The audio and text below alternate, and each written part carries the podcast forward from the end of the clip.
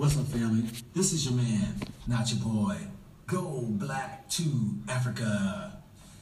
Hey, so I got this video for you all, and I would hope each and every one of you all would be able to listen while India exposes the racism that goes on in America against black folks as well as other minorities.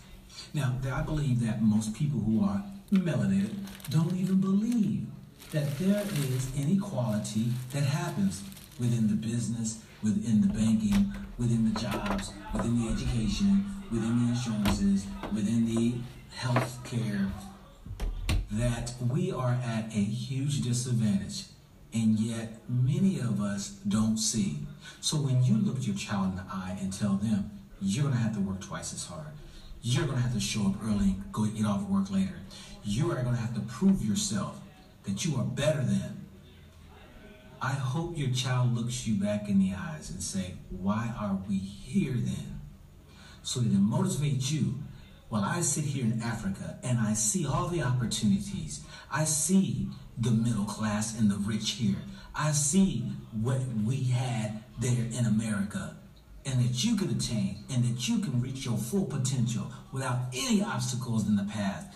Having those opportunities and successes that reigns within you to be able to enjoy all the freedoms that Africa has for you.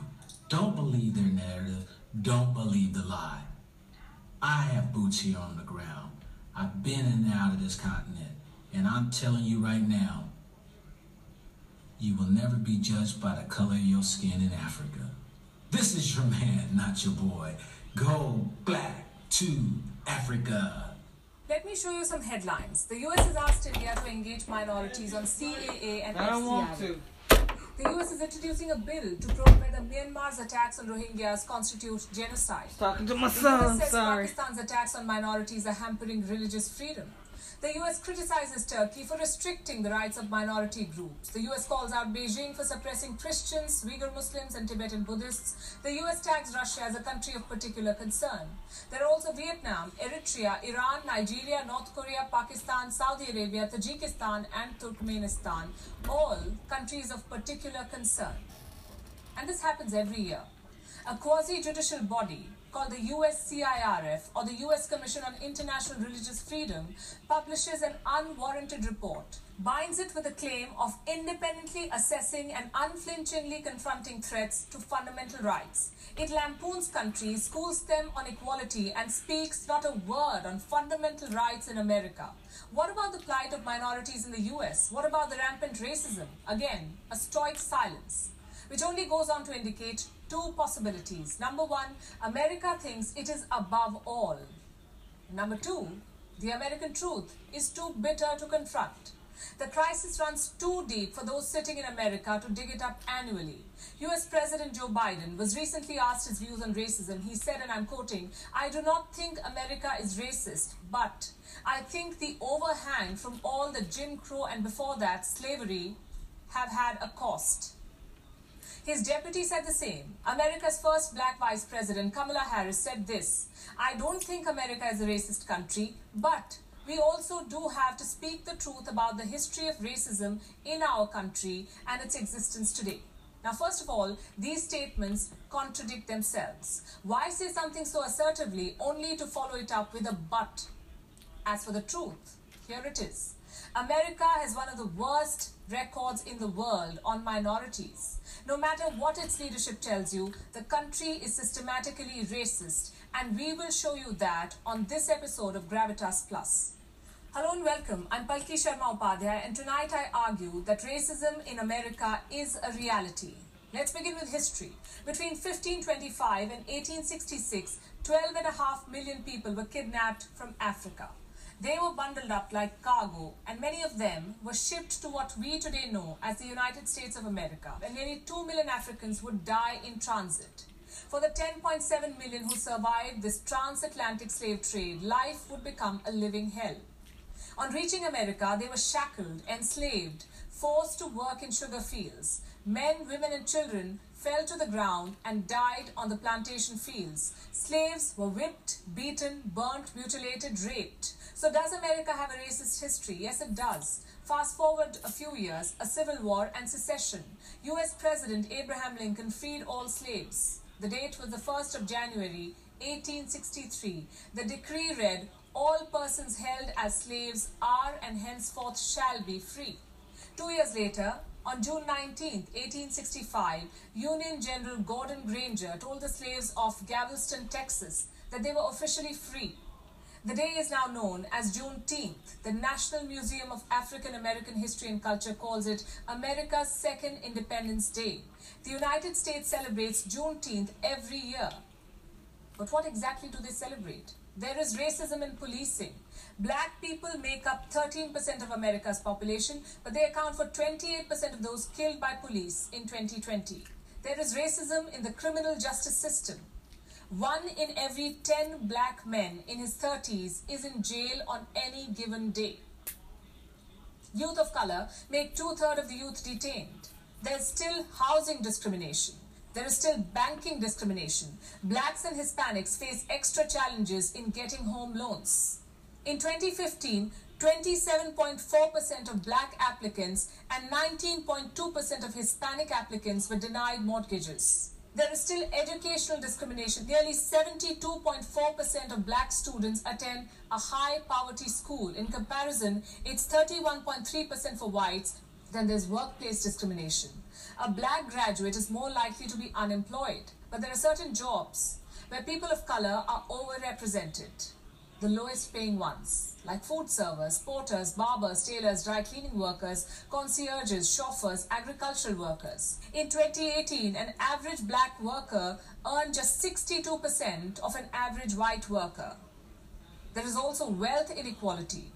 African Americans own just one tenth the wealth of white Americans. There is health disparity. In 2017, 10.6% of African Americans were uninsured. Why do 11 in every 1,000 babies born to black Americans die when the national average is 5.8? And then there are hate crimes. Anti black bias was behind 27% of the hate crimes in 2019. Some of these crimes are committed by white men in uniform. Let's look at some recent incidents. You're all familiar with these words, the last words of George Floyd. He choked to death after a white police officer knelt on his neck. What was Floyd's fault? He was suspected to have used a counterfeit $20 bill. $20. In March this year, 42 year old Andrew Brown. Feel Stupid commercial. Hold on one second. Yes. In March this year, 42 year old Andrew Brown was shot during an attempted arrest. What was his fault? No one knows. In 2020, 41 year old Daniel Prude died in New York. He was specially abled. He had no arms on him. But the cops detained him with spit hood. He died of asphyxia because of physical restraint. What was his fault? He was running naked through the streets in a light snow. In 2014, 18 year old Michael Brown was shot by a white police officer. 12 bullets were fired. Brown lay dead on the streets of St. Louis for four hours. No one knows what happened. The cop was never charged. Brown's death gave birth to the Black Lives Matter movement. As we speak, police in the US is three times more likely to fatally shoot a black man. If this is not racism, what is? America has failed to practice equality at home but it is preaching to the world. Now we come to the question why is America so racist? Number one, it has legacy. And number two, the legacy has now become political. There are two major parties of America the Democrats and the Republicans. African Americans mostly vote for the Democrats, the whites for the Republicans. Barack Obama was the first black man in the White House. His election was seen by many as a national atonement for the sin of slavery. But race also became one of Obama's biggest failures. Under his administration, the percentage of Americans who believed racism was on the rise doubled. Incidents of racism rose too. It was under the Trump administration, not the Obama administration, that lynching was finally declared a federal crime. But that doesn't clear Trump of anything. He played the white supremacy card, whipped up nationalism, made Proud Boys prouder, and sent troops to fight the Black Lives Matter movement. Joe Biden promised to heal the nation. but few months in office, and he says America is not even racist. Can you solve a problem without acknowledging it? I started by showing you some headlines. I'll end by showing you some more. Cases of mental health are rising in the US because of racism against Asian Americans. Minority children in America are lagging behind even in full time classroom learning. The pandemic has affected more black Americans compared to their white counterparts. Domestic extremism has become mainstream and could threaten American life for 20 years. Half of all US minority owned small businesses could not afford rent in April. The United States of America is among the 10 worst countries for racial equality, and yet the US thinks it has the moral high ground to school others on minority affairs. It has none. And with that, I rest my case. Damn. Ooh. Ooh. Ooh. I guess India said, United States, you ain't gonna be telling us shit about shit. Um. Damn, they won't. I don't think she actually said it. Must said been. last night that America is not a racist country. Do you agree with that?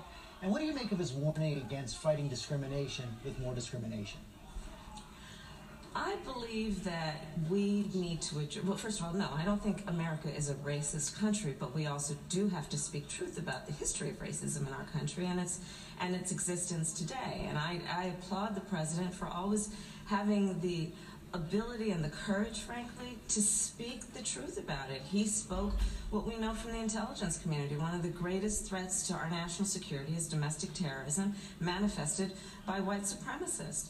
And so these are issues that we must confront. And it doesn't, it does not help to heal our country, to unify us as a people, to ignore the realities of that. And I think the president has been outstanding and a real national leader on the issue of saying let's confront the realities and let's deal with it, knowing we all have so much more in common than what separates us. And the idea is that we want to unify the country. Sorry about that. But not without um, speaking truth and, and requiring accountability as appropriate.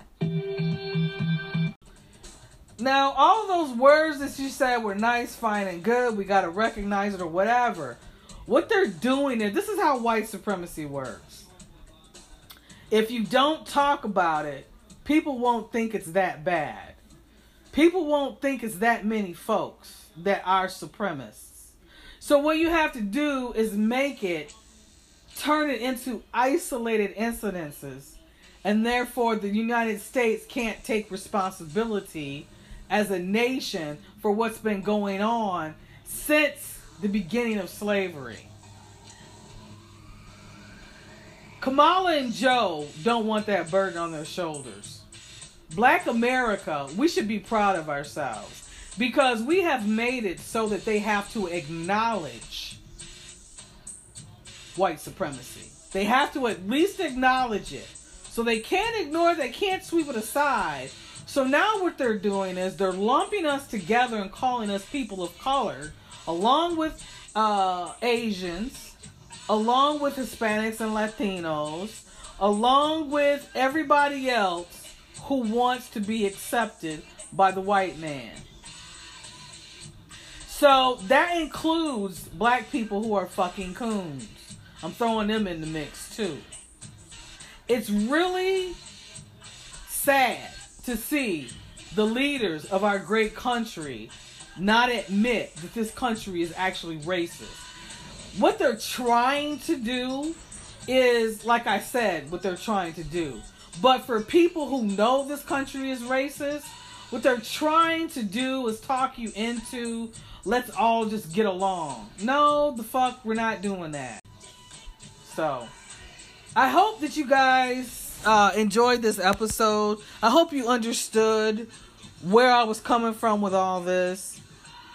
I just felt like it was nice to hear somebody from another country actually put the United States in their place. And don't get me wrong, I don't think that she was for us. I think that she was just pointing out that the U.S. needs to get their shit together before they start pointing fingers at other countries, which makes a whole lot of sense.